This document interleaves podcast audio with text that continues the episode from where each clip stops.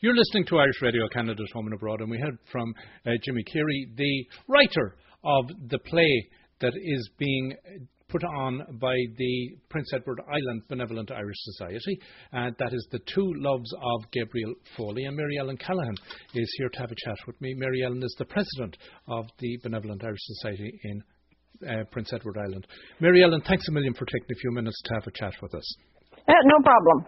So the um, Irish down in Prince Edward Island, first of all, and the, the, Benevolent Irish Society. You're coming. This is a busy time of the year. You're in March. Uh, part of your week must be your, your celebrations is the play. Um, before we talk a little about the play, what else have you going on? Um, we have three things that we do uh, really a lot of around St. Patrick's Day. We have the play, which is six days, uh, and then we also have a Céilí on uh, the 13th so with one of our very popular uh, music groups, uh, the uh, Fiddler Sons. And then we have our long-standing tradition, which is our dinner, a St. Patrick's dinner, which is a sit-down dinner with one of the local chefs on the 14th. So we're really busy for about eight days around St. Patrick's Day. And how big a membership do you have down there? Mary Ellen?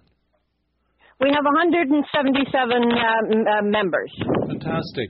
And um, of course, the connection between Prince Edward Island and Ireland has been uh, there for, uh, well, many, probably well over 100 years, 150, 200, 250 years. Um, and it's still as strong as, uh, as it would have been, or how, is, how would you rate the connection with Ireland at this stage? Oh, very strong still. I mean, my original settlers came to Prince Edward Island from Scotstown in County Monaghan in 1839, so uh, 175 years ago. And uh, we actually are almost 200 years old, the society. We're 195 years this year, so we'll be having a big celebration in 2025 to celebrate 200 years of service to the Irish community and the PEI community at large. Now, one of the things that you have coming up, we mentioned you're doing for six nights, is the Two Loves of Gabriel Foley, and you had three um, stagings of it this past week, and you have three coming up. A little about the play. We had a conversation earlier in the programme with Jimmy Keary, and he told us some of the background of it. Um, what got you guys interested in this, and how has it been adapted by the um, cast, and what was the reaction like for the opening night? Oh, it was wonderful. The opening night was very powerful. We had very few seats left in the audience, and the performance was great. There was a lot of laughs, and uh, people, when they were leaving, I was shaking their hands. They were saying, "Oh, great play. We had a lovely time. Thanks very much." And something about us you need to be aware of. We had the play, the St. Patrick's play, for 109 years without break. You know, from 1880 to 1989 every year the BIS put on a play, and then for 30 years we didn't have it because we didn't have enough volunteers. So we just brought it back last year. This is year two of the revival, and it's very well received by everybody who's coming. It's it's a great fun thing to do uh, when the winter's just closing. Yeah, because a lot of the Irish organisations across the country are struggling, and they're all struggling with how do you get volunteers, how do you engage people. And in Ireland, of course, drama, amateur drama, is one of the biggest things that attracts and keeps people engaged at all age groups.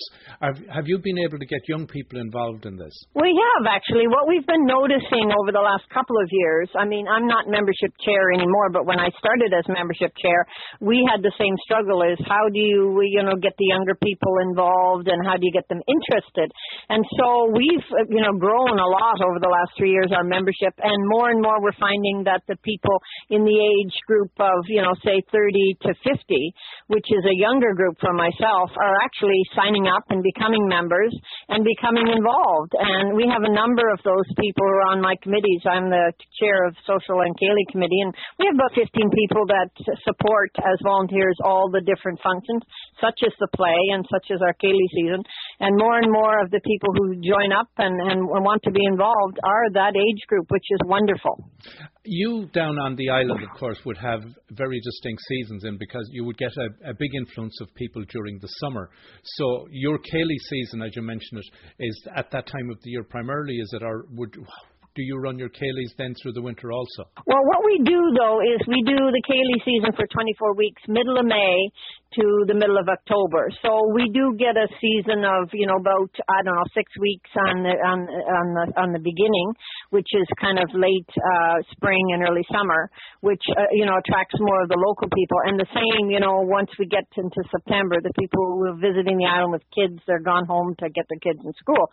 But through the winter, what we do is another tradition that was when I was a child was very popular was the variety show. So we have variety shows throughout the winter, and what we do is we feature, you know, talent that normally wouldn't be on our stage, our main stage uh, in the summer Céilí season, but it exposes those musicians, who some of whom will become our main stage people in a year or two, exposes them to audiences and uh, helps them and helps us too because it brings people in.